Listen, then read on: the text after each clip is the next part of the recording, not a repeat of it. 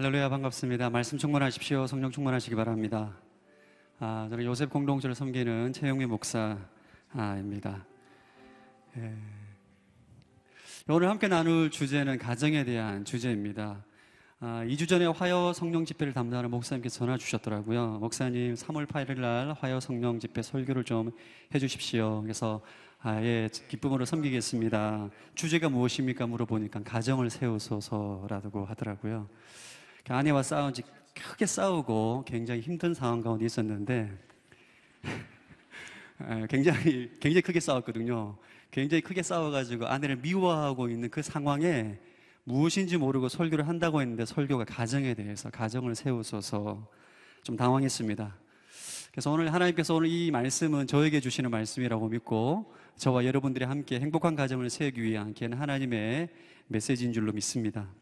여러분들 말씀을 통해서 여러분의 가정을 경고하고 천국이 임하는 그런 가정으로 만드시기를 주의 이름으로 축복합니다.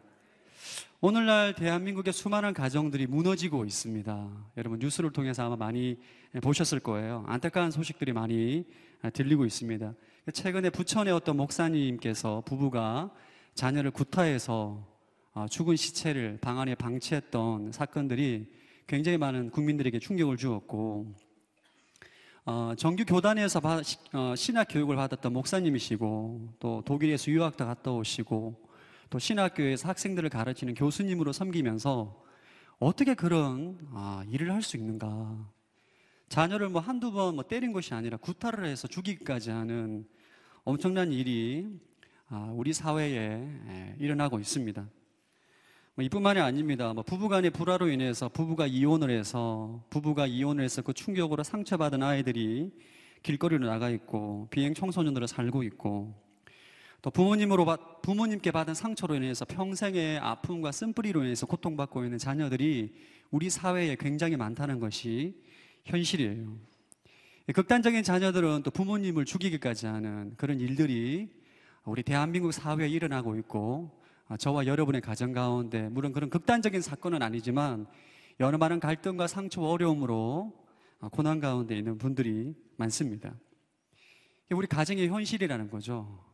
우리의 가정이 행복한 가정인가? 아니면 우리 가정이 그저 그런 가정인가? 우리 가정이 지옥 같은 가정인가? 여러분, 가정은 하나님께서 천지를 창조하실 때 최초로 만든 제도입니다. 이 가정을 통해서 인격이 형성되고 성격이 형성되고 이 가정을 통하여서 하나님을 배우고 하나님을 알아갈 수 있는 축복의 장소가 하나님께서 허락하신 가정이에요.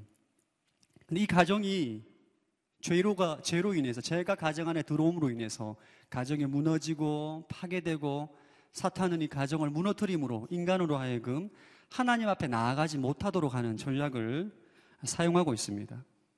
그럼 사탄은 이것을 너무나 잘 알고 있기 때문에 우리에게 끊임없는 수많은 유혹과 교묘한 방법으로 가정을 무너뜨리고 있는 거죠. 가정이 무너지면 인간은 여러분 엄청난 상처를 받게 됩니다. 뭐 지능이 있고 없고 성품이 좋고 안 좋고를 떠나서 어릴 때 가정에 가정으로부터 상처를 받게 되면 엄청난 데미지를 받게 되는 거죠. 사회적인 관계가 어려워지고 성격이 이상해지고 마음이 왜곡되기 때문에 진리의 말씀을 들어도 바르게 알아듣지 못합니다. 하나님 앞에 나아갈 수가 없는 거죠. 부모님, 부모님으로부터 받은 상처로 인해서 굉장히 긴 시간 동안 고통 가운데 아, 나가고 있습니다. 그래서 우리는 이 믿음의 가정을 세워야 돼요. 십자가 복음의 진리 위에 견고하게 세워진 가정을 세워야 하는 것이 우리의 의무인 줄로 믿습니다. 우리의 책임이에요. 오늘 특별히 화요 성령 집회에 오신 여러분들 가운데 많은 분들이 가정을 세우고 가정을 견고하게 세우고 가정을 행복한 천국으로 만들기를 소망하는 마음으로 아, 그런 마음으로 오신 분들이 많은 줄로 믿습니다. 오늘 이 말씀과 예배를 통해 여러분 가정 가운데 놀라운 회복의 능력이 아, 나타나게 되길 축복합니다. 모든 가족 구성원들은 행복한 가정을 꿈꿉니다. 어떤 누구도 우리 가정이 행복하지 않기를 바라는 사람은 아무도 없어요. 노력을 합니다. 노력을 안 하는 사람은 없습니다. 노력도 하고 수고하고 열심히 하지만 이 가정이 마음 같지 않은 거죠. 행복한 부부관계, 행복한 부모와 자녀와의 관계를 위해서 세미나도 듣고 공부도 하고 편지도 쓰고 노력을 하지만 번번이 실패하는 것이 우리의 현실이에요. 시간이 지나면 지날수록 더 악화되는 것이 우리 가정의 현실이기도 합니다. 왜 그런가? 모든 가족 구성원들이 엄마, 아빠, 자녀들이 다 행복한 가정을 꿈꾸는데 왜 우리의 가정은 불행하기만 하는 건가? 왜 우리의 가정은 늘 싸우기만 하는 것인가? 왜 우리의 가정은 늘 불만과 불평과 대화가 단절이 되고 서로 미워하고 판단하고 정죄하고 집에 들어가기가 싫은 거예요. 지긋지긋한 거죠. 부모님이 싸우는 것을 보는 것도 지긋지긋하고 엄마와 아빠와 싸우는 것 엄마와 아빠와 싸우는 것도 지긋지긋하고 집에 들어가기가 싫은 거예요. 마음은 행복한 가정으로 살기를 원하는데 우리 가정이 천국이 되기를 원하는데 왜 우리 가정은 이 지경 이 모양인가? 이런 고민과 이런 질문은 많은 분들이 해보았을 것입니다. 이유가 있습니다. 가정이 무너지고 가정이 파괴되는 이유가 있어요. 이유가 무엇인가? 가정을 설계하시고 최초로 만드신 하나님의 가정 설계대로 살지 않기 때문입니다. 그럼 가정은 하나님이 직접 창조하신 조직이에요.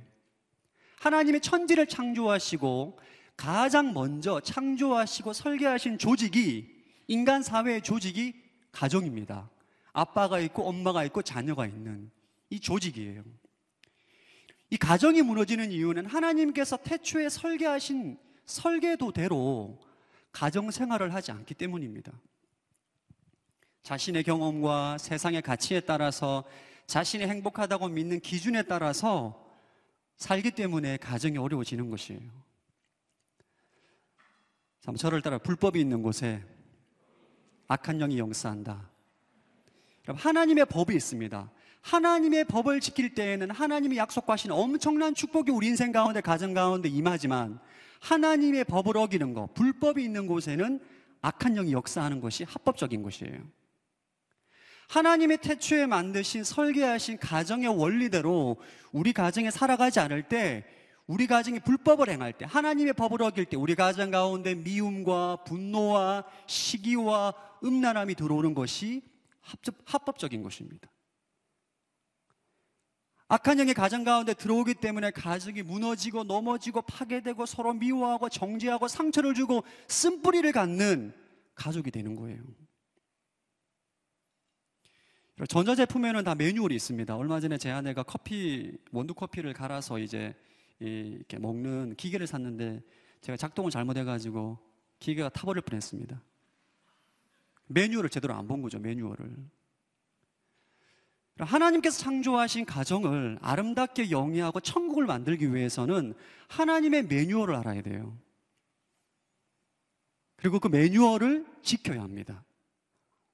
그래야만 우리 가정이 하나님의 허락하신 축복이 임하는 가정이 되는 거예요. 할렐루야. 여러분, 행복은 하나님이 설계하신 원래대로 살 때 우리 가정 가운데 임하는 축복입니다. 오늘날 많은 사람들이 이 행복을 다 추구합니다. 추구하는데 행복의 기준이 다 달라요. 여러분, 남자와 여자가 만나서 결혼을 하는데 가정 배경이 틀립니다. 문화가 틀려요. 그 가정에, 그 가정에 가지고 있는 사상이 틀립니다. 믿지 않는 가정에 태어난 사람도 있고, 믿는 가정에 태어난 사람도 있고, 다양한 가족 구성원들이 모였어요. 근데 행복에 대한 기준이 다 달라요. 하나님께서 말씀하시는 행복의 기준에 따라 사는 것이 아니라 자기 자신이 배우고 습득하고 경험한 기준을 가지고 살기 때문에 계속 부딪히는 거죠. 계속. 자기 나름의 기준에 상대방이 맞지 않기 때문에 계속 불평하고 원망하고 힘들어하는 것입니다.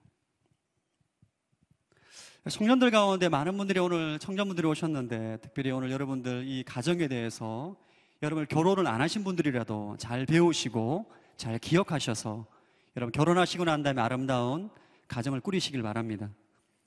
청년들 상담하다 보면 저도 청년 때 그랬는데 아, 결혼하면 자고 일어나면 아내가 정말 맛있는 밥을 지수성찬을 차려줄 것 같고 우리 남편이 퇴근하고 난 다음에 오면 저를 안아주고 뽀뽀해주고 요리도 해주고 청소도 해주고 어머 자기 이거 먹어봐 뭐 이런 거막 기대하실 것 같은데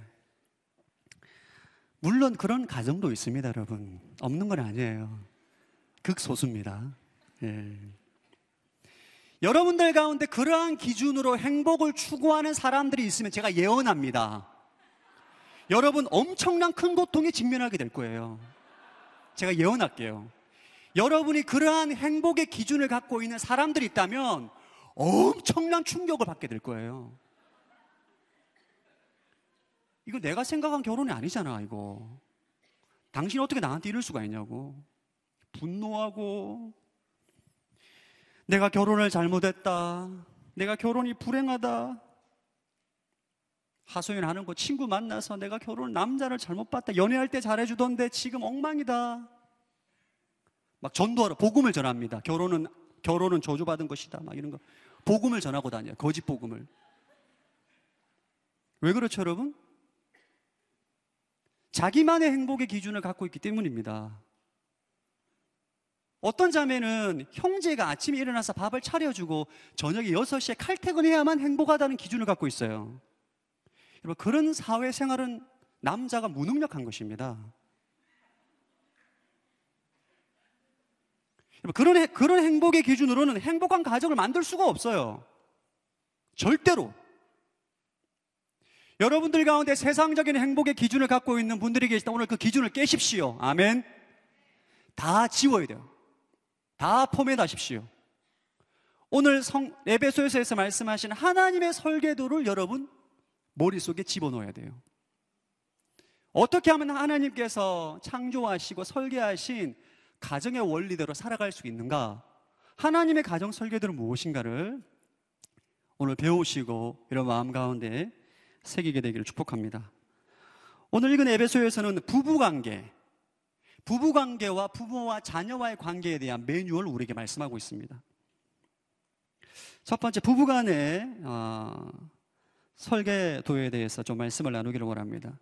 여러분 성경에서 가장 먼저 말하는 것이 부부 관계입니다. 부부 가정의 시작은 부부 관계예요. 부부 관계가 좋아야만 부모와 자녀와의 관계도 좋은 것이고 부부와의 관계가 좋아야만 부모님을 공경할 수도 있고 효도도 할 수 있어요. 시댁 때 효도할 수 있고 처가댁 때 효도할 수 있습니다. 가정의 중심은 부부입니다. 부부 관계가 1순위입니다. 부부 관계. 부모와 자녀와의 관계가 아니에요. 부부 관계가 1순위입니다. 가정 설계도 첫 번째는 저를 따라합시다. 부부는 한 몸이다. 우리 31절 말씀 한번 읽어보겠습니다. 시작. 31절 시작. 이러므로 사람이 부모를 떠나 그의 아내와 연합해 둘이 한 육체가 될 것이다. 예, 성경적인 결혼의 의미는 부부가 한 몸이 되는 것입니다. 이것이 첫 번째 가정 설계도예요. 이 구조를 해석하는 사람들 가운데 남자와 여자가 결혼을 해서 어떻게 한 몸이 되나? 부부가 싸우지 말고 서로 성격을 잘 맞추고 살라는 뜻 아니냐? 이렇게 해석하시는 분이 계십니다. 그렇지 않습니다.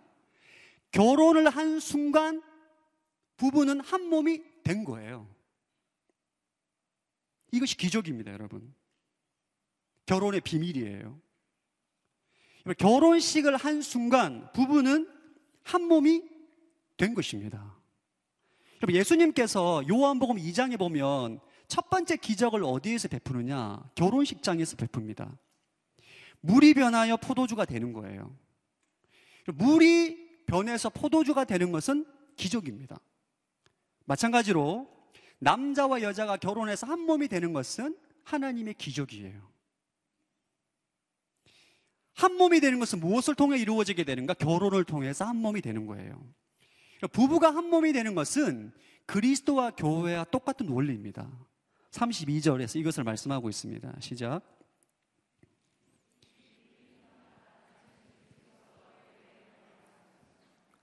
이 비밀이 크다. 남자와 여자가 결혼해서 한 몸이 되는 것, 이 비밀스러운 것, 비밀이라는 거예요. 이 비밀은 어떤 거냐? 그리스도와의 교회의 관계와 똑같다는 것입니다. 우리는 예수님을 믿고 내가 예수님과 함께 죽고 예수로 삶으로 우리는 예수님과 한 몸이 되었습니다. 믿으십니까? 그럼 예수님과 한 몸인가요? 아닌, 아닌가요? 아니, 이게 진짜 몰라서 대답을 안 하신 건가요? 예수님과 우리는 한 몸이 된 거죠. 우리가 예수 그리스도와 함께 죽고 예수 그리스도가 내 인생에 들어오셔서 성령이 내 안에 들어오셔서 그가 내 안에 내가 그 안에 온전한 연합을 이룬 것입니다. 그는 포도나무요 우리는 가지인 것이죠. 예수를 믿는다는 것은 그분과 내와 연합이 되어서 한 몸이 되어서 동행하는 삶을 산다는 것을 말하는 것입니다. 믿으십니까? 우리는 예수님과 한 몸이 된 거예요. 믿음으로. 부부 관계도 이것과 동일합니다, 여러분. 하나님 앞에서 결혼식을 통해서 부부가 되었다는 것은 믿음으로 한 몸이 된 거예요. 이것을 믿으라는 거예요. 어떻게 한 몸이 됩니까, 목사님? 믿음으로 한 몸이 되는 것입니다. 이걸 굳게 믿어야 돼요. 이것을 안 믿는 사람은 결혼에 살다가 힘들면 이혼하려고 합니다. 이혼이 행복의 또 다른 가능성이라고 믿고 있어요. 여러분, 한 몸이 두 개가 된다는 것은 찢어져 죽는 것입니다. 둘이 되는 게 아니에요. 한 몸이 둘로 갈라지는 것은 둘이 되는 것이 아니고 한 몸이 둘로 갈라지는 것은 죽는 것입니다. 이 믿음이 있어야 돼요. 저를 따라합시다. 부부는 한 몸이다. 갈라지면 죽는다. 그래서 이것을 믿으시기를 축복합니다. 이 진리를 굳게 붙잡아야 돼요. 오늘날 성도들 가운데 이혼을 하는 이유는 이 진리를 안 믿는 거예요. 안 붙잡는 거예요. 이혼은 내가 행복한 삶을 살아갈 수 있는 또 다른 가능성이다. 믿고 있는 거죠. 부부가 함께 살다 보면 결혼 안 하신 청년들이 많이 있지만 여러분 결혼 생활이 군 생활보다 더 힘듭니다. 아, 진짜예요. 마음 단단히 먹어야 됩니다. 결혼 생활 하다 보면 한 몸으로 살 때 우리가 한 몸이 아니라는 믿음의 시험이 옵니다. 진짜 한 몸이 맞나? 절대 우리는 한 몸이 아니다. 믿음의 시련이 와요. 믿음으로 이런 모든 시련과 시험을 이겨야 됩니다. 저는 결혼하고 상당히 오랫동안 제 아내를 변화시켜 달라고 하나님께 기도했습니다. 주님, 나는 목사기 때문에 매일 새벽 예배에 가서 말씀도 전하고 기도도 하는데 제 아내는 기도를 안 하는 거예요. 제가 보기엔 말씀도 안 보는 거예요. 아, 너무 영적으로 어리다. 나는 성령 충만하고 나는 멋진 남자인데 아내는 너무 좀 떨어지는 게 아닌가. 변화시켜 달라고 굉장히 많이 기도했어요. 하나님께. 여러분, 그게 제가 철저히 잘못됐다는 것을 깨달았어요. 여러분, 그것은 몸이 다, 두 개라는 거예요. 몸이 두 개. 이런 배우자의 연약함은 나의 연약함입니다. 왜 그런 거죠? 한 몸이기 때문에. 배우자의 부족함은 나의 부족함인 거예요. 왜? 한 몸이기 때문에. 이 믿음이 흔들리면 부부간에 문제가 생깁니다. 많은 청년들 결혼을 위해서 준비하고 기도하고 있는 분들이 계시는데 이 진리를 믿어야 돼요. 하나님 배우자를 바꿔주십시오라고 기도할 것이 나를 바꿔달라고 기도해요. 나를. 그것이 한 몸이 된 인생이 드리는 기도예요. 결혼을 준비하는 많은 청년들, 부부가 된다는 것은 한 몸이 된다는 것을 반드시 기억하시기를 축복합니다. 그게 첫 번째예요. 그게 행복한 가정을 세우기 위한 첫 번째입니다. 왜 우리 가정이 불안, 불행하냐? 대부분 불행한 가정의 첫 번째 이유는 부부 간의 문제입니다. 부모와 자녀가의 문제가 있을 때에는 언젠가는 극복이 돼요. 대부분. 그러나 부부 간의 문제가 생기면 가정은 거의 깨집니다. 부부가 이혼을 하고 애들은 충격을 받고 방황하고 비행하고 엄마가 날 버렸다, 아빠가 날 버렸다, 인격에 문제가 있고 성격에 문제가 있고 대인관계에 문제가 있고 공부할 시기를 놓쳐버리고 사회적으로 모든 관계적인 면에 있어서 정말 부족한 사람으로 전락하게 되는 거죠. 이게 사탄의 노림수입니다. 왜 그런가? 이 믿음이 없는 거예요. 부부가 한 몸이라는 믿음이. 여러분들 가운데 결혼하신 분들이 계시다면 이 진리를 굳게 붙잡으시기를 축복합니다. 다시 한번 저를 따 부부는 한 몸이다. 두 번째 가정 설계도 두 번째는 저를 따라합시다. 행복은 주님이 주신다. 예.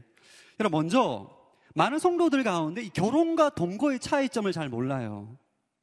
그러니까 결혼과 동거의 차이점이 뭐죠? 눈에 보기에는 똑같이 사는 것입니다. 한 집에, 한 방에서. 또 애도 놓고 잘 살아요. 차이가 뭐죠? 여러분, 결혼식을 하고 사람들에게 결혼식을 했다고 알리고 함께 살지만 서로 좋아서 사는 관계는 동거입니다. 동거하는 관계예요. 결혼은 결혼과 동거의 차이점은 약속이 있느냐 없느냐예요. 결혼의 관계는 부부 간에 약속이 있는 것입니다. 그 약속이 무엇이냐 하면 서로 사랑하는 약속이 있는 거예요. 동거는 그렇지 않아요. 약속이 있는 게 아니에요. 동거는 살아보고 잘 맞으면 계속 살자. 안 맞으면 헤어지자. 이게 동거예요. 약속이 없습니다.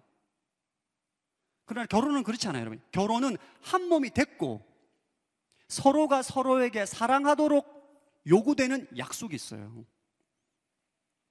남편과 아내에게 조금 다른 약속이 우리에게 적용이 됩니다. 우리 33절 읽어보겠습니다. 아, 시작.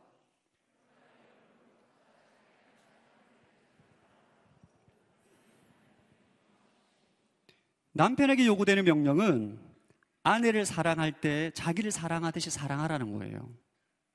아내에게 요구하는 명령은 남편을 존경하라는 것입니다.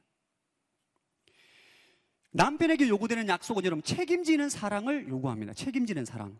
네 아내를 책임져라. 아내에게 요구하는 사랑은 순종하는 사랑입니다. 이 약속이 있는 관계가 결혼이에요. 결혼식을 했고 결혼을 했지만 이 약속이 희미한 관계는 굉장히 힘든 어려움을 맞이하게 되는 거예요. 동거리는 약속이 없습니다. 약속된 명령을 지키기가 진짜 힘듭니다, 여러분. 결혼 안 하신 분들이 이제 무슨 말인지 잘 모릅니다. 여러분, 정말 사랑하는 자매 만나서 결혼하면 무한정 사랑할 것 같죠? 장난 아닙니다. 연애할 때 뭘 먹어도 예뻐요. 어떤 말로도 예쁜 그녀가 결혼하고 난 다음에 어느 순간 미워질 때가 있습니다. 아, 진짜 미워질 때가 있어요. 남편이 항상 존경스럽지 않습니다. 여러분, 존경할 만한 사람을 존경하는 것은 누구나 다 알 수 있습니다. 사랑할 만한 여자를 사랑하는 거 이 세상 모든 남자가 알 수 있어요. 그러나 사랑스럽지 않은 여자를 사랑하는 거, 존경스럽지 않은 남자를 존경하는 거 굉장히 힘든 일이에요. 아, 진짜 그게 힘듭니다, 여러분. 저는 제 아내가 오늘 제 설교를 들으면 정말 기가 막혀 할 것 같은데, 여보 미안해요.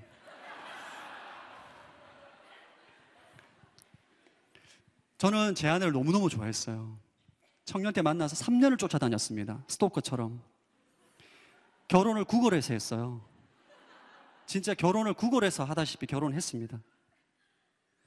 아, 근데 결혼 7년 차쯤 되니까 진짜 제가 깨달았어요. 아, 내 힘과 내 사랑으로는 그녀를 사랑할 수가 없구나. 너무너무 미운 거예요, 진짜. 어느 순간에. 내가 왜 저 자매를 좋아했을까? 내가 뭔가 쉬었구나. 이런 생각이 드는 거예요. 저는 결혼하고 7년이 지나고 난 다음 알았어요. 아, 내 힘으로는 사랑할 수가 없구나. 내 능력으로는 존경할 수가 없구나. 이것을 빨리 깨달아야 돼요. 평생 존경하고 평생 사랑하는 것은 노력하고 결단한다고 해서 되는 것이 아닙니다. 죄성을 가진 인간은 불가능한 거예요. 평생 아내를 사랑하고 평생 남편을 존경하고 순종할 수 있는 비결은 한 가지밖에 없습니다. 예수님, 예수님을 바로 믿는 거예요. 여러분이 배우자를 사랑하지 못하고 존경하지 못하는 근본적인 이유는 예수님과의 관계에 문제가 있기 때문입니다. 여러분, 이 부부 관계는 영적인 것입니다. 부부의 관계는 그리스도와의 교회의 관계처럼 비밀, 영적인 비밀이 있는 관계예요. 눈에 보이는 다툼과 눈에 보이는 갈등과 눈에 보이는 싸움은 그 배후에 예수 그리스도와 영적인 문제가 있는 것입니다. 예수를 믿는다고 말하고 교회를 다니고 신앙생활 한다 말하지만 예수님과 인격적인 관계에 문제가 있는 거예요. 오늘 성경에서는 아내와 남편에게 아내에게 남편에게 순종하라, 남편에게 아내를 사랑하라 말할 때 그냥 사랑하라, 순종하라고 말하지 않습니다. 주님께 순종하듯 순종하고 주님의 사랑으로 사랑하라고 말하고 있어요. 에베소서 5장 22절 한번 읽어보겠습니다. 시작.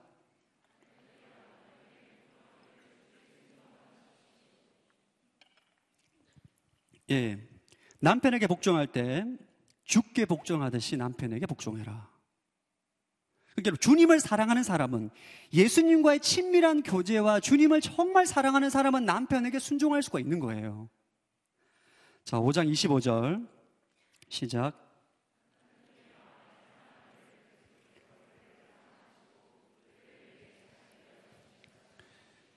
아내를 사랑할 때 남편에게 그리스도가 교회를 사랑하듯이 자기 자신의 목숨을 내어 주듯이 사랑하라는 거예요. 남편이 아내를 정말 사랑할 수 있는 이유는 예수님과의 견고한 관계와 교제 가운데 있기 때문에 아내를 그렇게 사랑할 수가 있는 거예요. 이 약속된 명령은 예수님과의 친밀한 관계가 전제된 명령입니다. 십자가를 통과한 사람, 내가 죽고 예수로 사는 것이 이 십자가를 통과하고 복음의 진리 위에 견고하게 세워져 있는 사람들은 이 사랑과 순종이 가능한 거예요. 여러분, 죄 덩어리인 우리 자아는 결코 자기 자신을 사랑하듯이 다른 사람을 사랑할 수가 없습니다. 우리의 죄 덩어리인 옛자아는 존경할 만한 사람이, 존경할 만한 것이 없는 사람을 존경하기가 어려워요. 그렇기 때문에 이 자아가 죽은 사람, 십자가를 통과한 사람, 내가 죽고 예수로 사는 그리스도와 친밀한 관계와 교제 가운데 있는 사람들이 이 약속된 명령에 순종할 수가 있는 거예요. 할렐루야. 그럼 행복하자고 결혼했는데 왜 서로 싸우는가? 배우자에게 나를 행복해 달라고 계속 요구하는 거예요. 여러분, 저도 그랬어요. 제가 많은 부부도 상담을 해보는데 싸우는 이유가 다 하나같이 하나예요. 저는 결혼하면 행복할 줄 알았습니다. 근데 결혼해보니까 행복하지가 않다고. 왜? 배우자가 나를 행복해 주, 행복해 주기, 행복해 주자. 자, 이상, 말이 이상하네요. 배우자가 나를 행복하게 안 해준다는 거예요. 이게 엄청난 불만 사항입니다. 저는 결혼하고 난 다음에 아내에게 상당히 많은 불만이 있었어요. 어떤 불만이 있었느냐? 당신 왜 내 목회 도와주지 않느냐? 나 너무너무 목회가 힘들고 버겁다. 당신 사모 아니냐? 목회를 도와줘야 되지 않냐? 그러면 내가 행복해지지 않겠냐? 계속 요구하는 거예요. 계속. 그러면 내가 행복해질 거라고 생각을 한 거죠. 제 아내는 저에게 무엇을 요구하느냐? 나를 행복하게 해달라. 나를 챙겨달라. 나를 보살펴달라. 나를 사랑해달라. 배우자가 나를 행복해 주기를 원하는 거죠. 많이 다퉜습니다. 상처도 주고, 상처도 받고, 섭섭하다 말하고, 이런 갈등이 계속 반복되는 거예요. 이런 갈등이 계속적으로 반복되는 가장 깊은 이유는 내가 행복해지고자 배우자를 대하기 때문입니다. 여러분, 결혼하기 전에 있는 청년 이것을 반드시 잘 기억하십시오. 할렐루야. 여러분, 행복은 결코 배우자가 주는 것이 아닙니다. 그러니까 그거 속, 속으면 안 돼요. 따라합시다. 행복은 배우자가 주는 것이 아니다. 그럼 행복은 배우자가 주는 것이 아닙니다. 누가 주나요? 예수님이 주시는 거예요. 여러분은 행복을 예수님에게 받아야 돼요. 예수님과의 관계로 인해서 상황과 환경을 초월한 행복한 사람이 되면 어떠한 사람이든 결혼하면 그 배우자를 행복하게 해주는 것입니다. 할렐루야. 예수를 믿는 사람이 행복한 사람이에요. 돈이 많아서 좋은 환경이어서 좋은 데 취업을 해서 행복한 것이 아니라 내 안에 계신 예수님과 교제하고 동행하고 사망의 음침한 골짜기를 걸을지라, 도 그와 나와 함께 하시기 때문에 내가 행복한 것이에요. 이 행복을 배우자에게 흘려보내는 것입니다. 그렇기 때문에 가정이 행복해지는 거예요. 그러니까 여러분들이 좋은 배우자를 고를 때에는 그런 외적인 것이 아닙니다. 아, 저는 행복한 가정을 세우기를 원합니다. 그러면 여러분이 예수 그리스도로 말미암아 행복한 사람이 되어야 돼요. 가장 중요한 준비입니다. 아파트를 준비하고 뭐 좋은 직장에 취업을 하고 육체적인 건강과 여러 만의 영적인 준비를 하는데 가장 중요한 준비는 여러분이 그리스도 안에서 행복한 사람이 되는 거예요. 할렐루야. 내가 죽고 예수로 삶으로 예수 그리스도와 동행함으로 그분과 인격적인 교제를 함으로 그분과 내와 친밀한 교제 가운데 주어지는 축복이 충만할 때 내가 배우자에게 행복을 흘려보내는 통로가 되는 것입니다. 이런 사람들을, 이런 사람을 잡아야 돼요. 할렐루야. 그런 남자를 볼 수 있는 눈이 열리게 되길 축복합니다. 그런 여자를 붙잡아야 돼요. 십자가를 통과한 사람, 십자가 복음 위에 견고하게 서 있는 사람, 내가 죽고 예수를 사는 사람과 결혼하게 되면 그 사람이 나에게 행복을 흘려보내 줍니다. 예수 그리스도로 말미암아 행복이 이미 견고한 사람은 배우자에게 행복을 요구하지 않습니다. 사람에게는 행복을 요구하면 안 돼요. 그러면 가정에 불화가 임하는 것입니다. 내가 그리스도로 말미암아 충분한 행복을 경험하고 누리기 때문에 배우자에게는 행복을 흘려보내는 거예요. 행복의 통로, 축복의 통로. 주께 사랑, 주님께서 교회를 사랑하듯이 그녀를 사랑하는 것입니다. 주께 순종하듯이 그 남편을 순종하는 것입니다. 배우자들 관계 보면 세 가지 유형이 있습니다. 첫 번째 관계는 두 사람 다 십자가를 통과한 사람이에요. 예수님으로 말미암아 행복한 사람입니다. 이런 사람들은 그 가정에 천국이 임합니다. 왜냐하면 배우자에게 욕을 하잖아요. 주님 안에서 충분하게 행복함을 누리면서 배우자에게 축복을 흘려보내고 행복을 흘려보냅니다. 행복한 가정이 세워지는 거죠. 또 다른 유형은 한 사람은 십자가를 통과한 사람, 한 사람은 십자가를 모르는 사람이에요. 그러면 십자가를 통과한 사람이 계속 참습니다.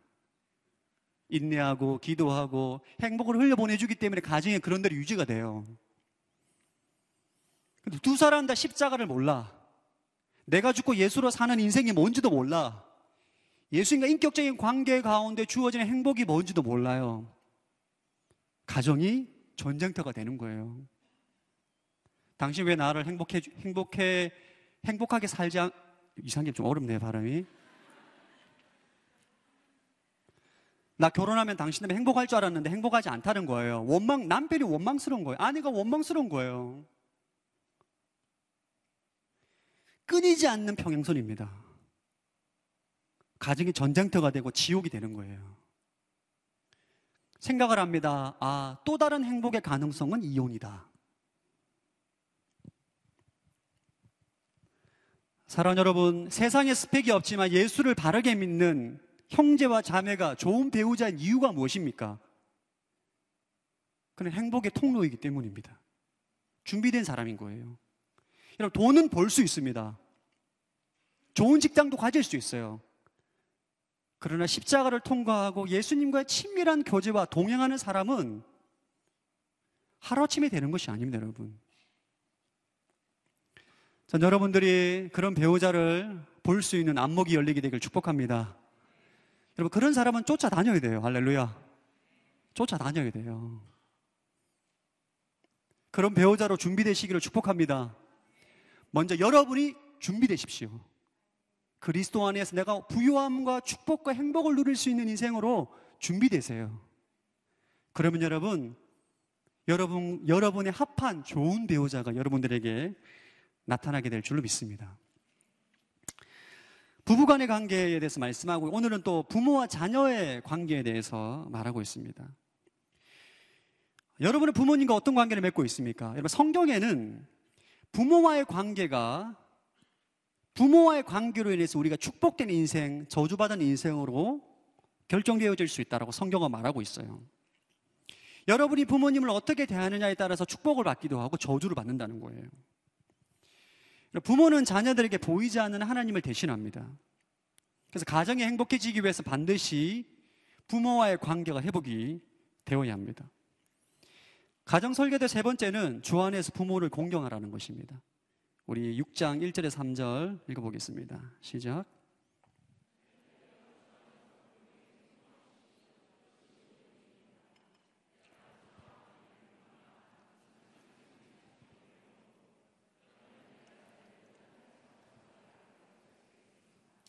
예, 하나님께서 하나님께서 자녀들에게 주신 명령은 주 안에서 부모님에게 순종하라, 공경하라. 그러면 이 땅에서 형통하고 장수할 것이다. 복을 받을 것이다. 말하고 있습니다.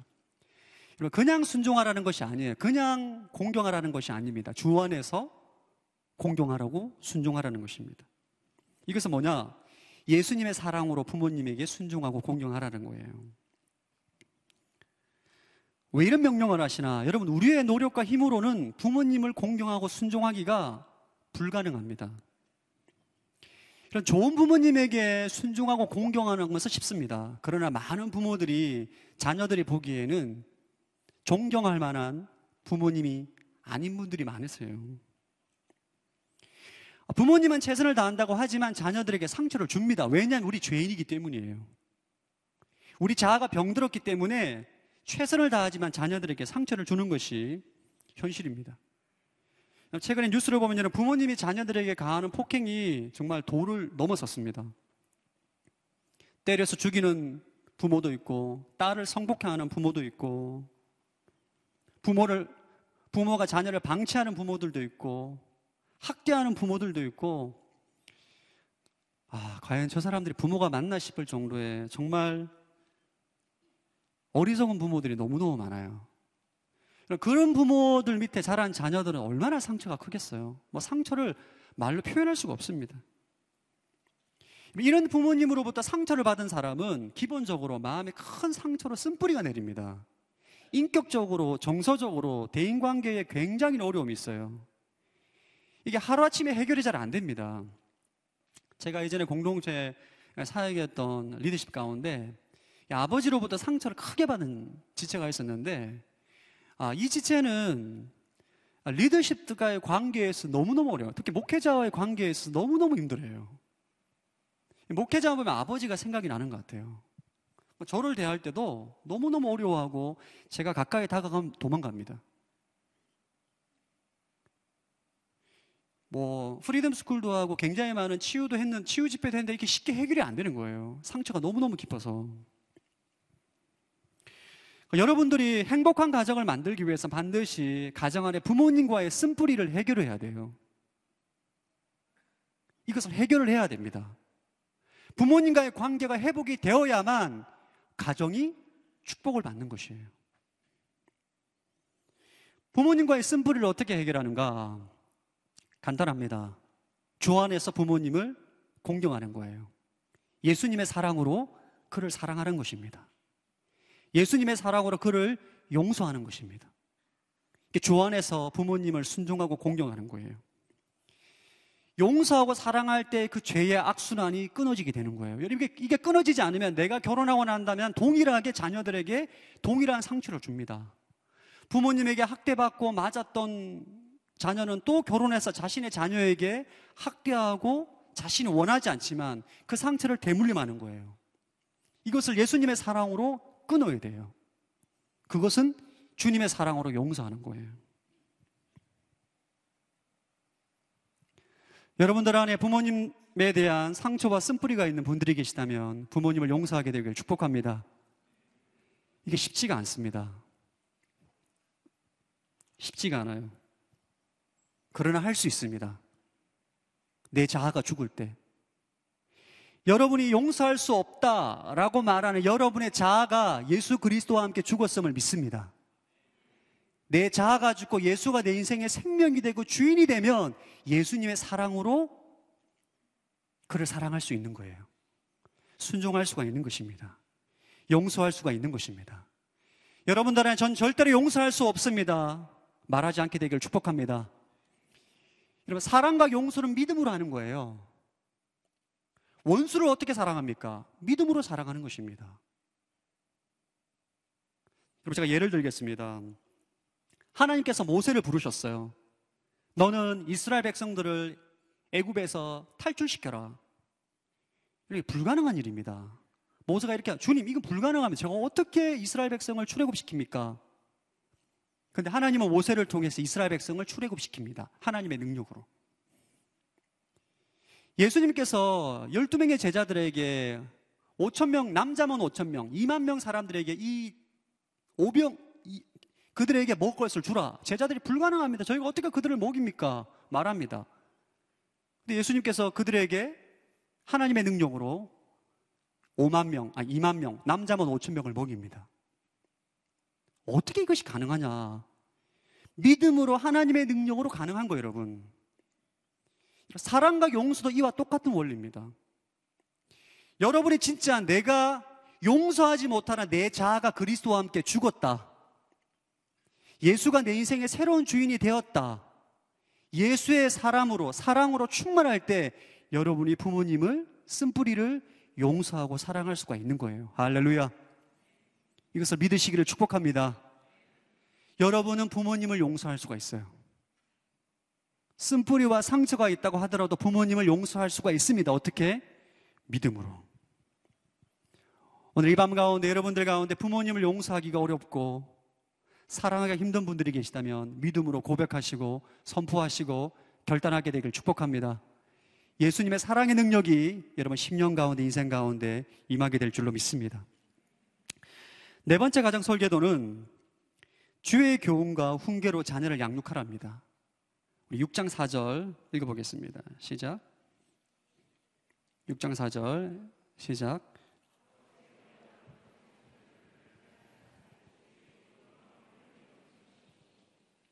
예, 부모들에게 권면합니다. 행복한 가정을 만들기 위해서 자녀들을 분노하게 하지 말고 주의 교훈과 훈계로 양육하라. 첫 번째, 자녀를 화나게 하지 말라는 거예요. 여러분, 사람이 감정이 상하면 어떠한 메시지도 귀에 들어오지 않습니다. 여러분들 가운데 혹시 저를 미워하는 사람이 있거나 저에게 상처받은 분들이 계시면 제 메시지가 여러분 귀에 안 들어옵니다. 너나 잘해라. 뭐 이런 식으로 생각을 하는 거죠. 자녀를 양육하고 훈육할 때 일단 감정을 상하게 하면 양육할 수가, 양육이 불가능합니다. 양육이 제 1순위가 자녀의 감정을 상하게 하면 안 된다는 거예요. 저는 여러분, 제 첫째 아들 7살인데 4살 때까지 관계가 정말 힘들었습니다. 아들인데. 이상하게 이 제 아들이 저만 보면 화를 내는 거예요. 특히 4살 때는 아빠가 출근하고 퇴근해서 들어가면 저를 보면 아빠 자기가 할 수 있는 모든 욕설은 다 합니다. 아빠 콧구멍, 코딱지, 똥구멍, 뭐, 꼬챙이, 뭐, 배운 단어 다 나열해요. 네살 때. 아, 저 너무 좀 처음에 화가 났습니다. 아니, 내가 너를 키우고, 아, 태어나게 하고 키우고 내가 얼마나 수고하는데 나한테 이럴 수가 있나. 막 분노가 나더라고요. 몇 번 때렸어요. 그래서 또. 근데 이 관계가 시간이 지나면 지날수록 더 악화되는 거예요. 그래서 아내가 저를 불러다 놓고 진심으로 부탁하는 것은 사과하라는 거예요, 아들한테. 그럼 제가 사과할 게 뭐가 있습니까? 네 살짜리 아들한테. 그래서 제가 진짜 기도하면서 곰곰이 생각해 봤어요. 그래서 제가 아들한테 첫 번째, 샘물아, 내가 저번에 화가 나서 너한테 엉덩이 한 번 때린 거, 두 번 때린 거 미안하다. 두 번째, 너랑 놀아주지 않은 거 미안하다. 진심으로 고백했어요. 진짜 기도하고. 네 살 된 아들이 이 말을 듣고 여러분 10분 동안 대성통곡을 하는 거 있죠. 아, 저 그때 깜짝 놀랐습니다. 아, 4살짜리도 인격체구나. 여러분, 애를 낳아보십시오. 한 살, 두 살, 두 살짜리가 인격체라고 잘 믿기지가 않아요. 그 사건 이후로 아들과의 관계가 급속도로 회복됐습니다. 지금은 너무너무 아빠 좋아하죠. 아빠 오늘도 개물놀이에 막 이런 식으로 막 좋아합니다. 자녀를 양육하는 데에서 첫 번째는 감정을 상하게 안 됩니다. 분노하게 하면 안 돼요. 그 다음에 주의 훈계와 교육으로 양육하는 것입니다. 주의 교훈과 훈계로 양육하는 것은 성경을 가르치고 가정 예배를 드린다고 해서 그게 다 이루어지는 게 아니에요. 수많은 목회자 가정 가운데 자녀들이 어긋납니다. 매일 가정 예배를 드려요. 말씀 공부 얼마나 많이 했겠어요. 근데 애들이 뻗나가는 거죠. 왜 그런가요? 가정에 하나님의 나라에 말씀하신 의와 평강과 희락과 기쁨이 없는 거예요. 아버지가 강대상에서 설교를 할 때는 진리의 말씀을 선포하는데 가정에서 보면 영 아닌 거예요. 권위적이고 율법적이고 말과 행동이 다르는 그런 모습을 볼 때 아이들은 혼란을 느낍니다. 아버지의 말을 신뢰하지 못하는 거죠. 말과 행동이 틀린 거죠. 가정의 분위기가 천국이 아니에요. 아빠는 교회 가면 열심히 설교하고 멋지게 설교 집에 엄마랑 싸워요. 이런 것으로 인해서 여러분 아이들은 혼란을 느끼게 됩니다. 하나님 말씀으로 양육하는 게 귀에 들어가지가 않는 거예요. 아, 제가 최근에 진짜 깜짝 놀란 사건이 있었습니다. 저희 둘째가 다섯 살인데 새별이가 아빠 하나님께서 제일 싫어하는 게 뭐야? 물어보길래 어, 아, 거짓말이야. 거짓말하면 어떻게 돼? 지옥에 가. 지옥에 안 가려면 어떻게 해야 돼? 회개해야 돼. 하나님께 용서를 구해야 돼. 근데 제 딸이 이렇게 아빠는 왜 그러면 하나님께 용서를 안 구해? 왜 사과를 안 해? 회개를 안 해? 이러는 거예요. 아빠가 무슨 거짓말을 한 적, 아빠가 무슨 거짓말을 했어. 그러니까 아빠가 거짓말을 자주 한다는 거예요. 무슨 거짓말을 하냐. 제 둘째가 좀 말을 잘 안 듣습니다. 밥도 잘 안 먹고 목욕도 잘 안 하고 그래서 제가 항상 말을 안 들을 때 너 말 안 들으면 괴물 온다. 괴물이라서 똥구멍에 벌레가 들어갈 수도 있고 이런 걸로 막 협박을 해요. 무서워서 막 이제 아, 목욕도 하고 밥도 먹고 이럽니다. 근데 어느 날 동화책 괴물이 막 많이 그려져 있는 동화책을 갖고 서 읽어달라는 거예요. 제가 읽어주면서 애들이 무서워. 이다 거짓말이다 이거. 괴물은 이 세상에 없다. 다 거짓말에 지어낸 거야. 이 얘기를 했는데 저희 둘째 딸이 이해가 안 되는 거죠. 괴물은 다 거짓말이라고 했는데 아빠가 안 씻을 때마다 나 안 씻으면 괴물 나온다. 이런 식으로 거짓말을 하니까 애가 혼란스러운 거예요. 아빠 거짓말쟁이라는 거예요. 회개하라는 거예요. 주의 훈계와 주의 말씀으로 양육한다는 것은 반드시 부모님이 말과 행동으로 일치가 되어야 돼요. 그 가정의 분위기로 그 아이를 양육하는 것입니다. 어떤 목사님 책에 보면 이런 글이 나와 있더라고요. 어떤 아이가 아빠에게 아빠 천국은 어떤 곳이야? 물어봤을 때 그 아빠가 이런 말을 했다고 하더라고요. 어, 우리 집 같은 곳이야. 진짜 화목한 가정이겠죠. 아, 천국은 좋은 것이구나. 그것이 주의 말씀과 훈계로 자녀를 양육하는 것입니다. 오늘 행복한 가정에 대해 제가 강의식으로 네 가지 포인트를 해가지고 여러분에게 좀 말씀을 나눴습니다. 핵심이 뭐냐? 행복한 가정을 세우기 위한 핵심은 뭐냐? 내 안에 계신 예수 그리스도와의 인격적인 관계예요. 여러분, 세상의 외적인 조건과 환경으로 가정이 행복해지지가 않습니다. 수많은 부유한 사람들과 배우들과 스타들이 엄청나게 많은 돈과 높은 직위에 있음에도 불구하고 가정의 지옥과 같아서 자살하고 약을 먹고 죽어가는 수많은 사람들이 있어요. 그런데도 우리, 우리는 여전히 가정의 행복을 외적인 것에서 추구하고 있어요. 여러분, 그렇지 않아요. 행복은 오직 예수 그리스도에게 달려 있습니다. 할렐루야. 이런 배우자가 여러분의 자녀가 여러분의 부모님을 여러분을 행복하게 하지 않습니다. 절대로. 인간은 죄로 타락한 자아를 가지고 있는 죄인이기 때문에 그에게 기대를 하면 할수록 상처밖에 받는 게 없어요. 우리 누구에게 행복을 구해야 되는가? 예수님에게 구해야 돼요.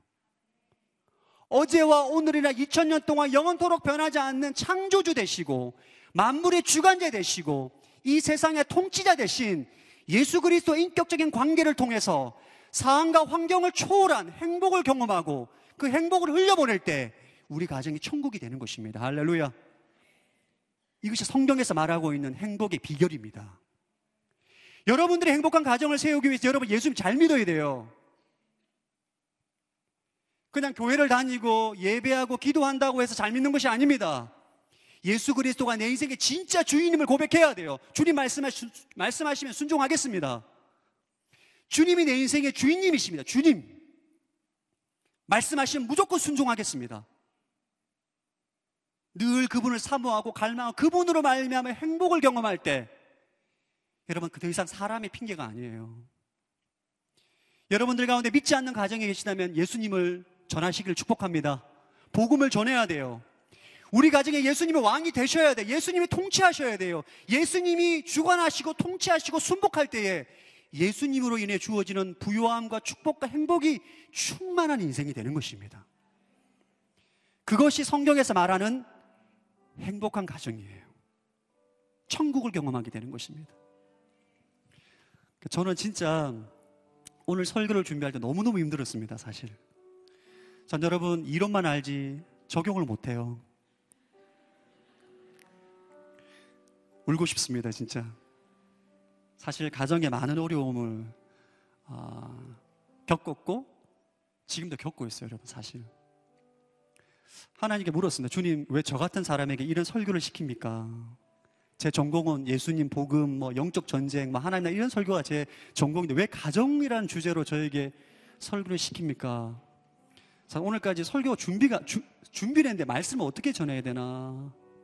기도하는 가운데 주님께서 이런 마음을 주시더라고요. 너 가정 똑바로 세우라고. 여러분, 우리 인생의 진정한 소망은 예수 그리스도 외에는 없어요. 오늘 이 말씀을 들으시고 여러분, 예수님을 바라보십시오. 그리고 여러분들 가운데 가정의 문제와 불화와 어려움이 있는 분들이 계시다면 그 문제를 예수님께 맡기세요. 여러분, 예수님은 여러분의 가정을 변화시킬 수 있습니다. 그분은 물을 변하여 포도주로 바꾸세요. 지옥과 같은 가정을 천국으로 바꾸시는 분이신 줄로 믿습니다. 그분은 능력이 있어요. 그분을 신뢰하십시오. 그분을 바라보십시오. 여러분이 그분을 바라볼 때 그분이 여러분의 가정을 바꾸시는 능력을 목도하게 될 줄로 믿습니다. 예수 그리스도로 말미암아 여러분 인생 가운데 가정 가운데 하나님의 행복과 사랑과 능력이 충만한 가정을 경험하십시오. 아멘.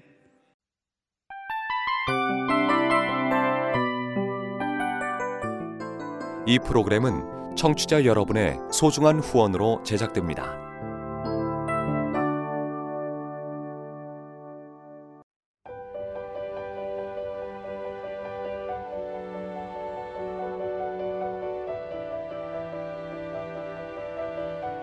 세상에는 수많은 교회들이 있지만 더 깊이 있는 말씀 강해를 찾기 위해 크기로만 교회를 선정하지 않습니다. 보다 좋은 영적 콘텐츠를 더 많이 나누기 위해 방송비를 받지 않습니다. 1년 365일 복음만 전하고 싶어서 우리는 광고를 하지 않습니다. 온누리의 복음을 땅끝까지 CGN TV와 함께 땅끝 성교사가 되주세요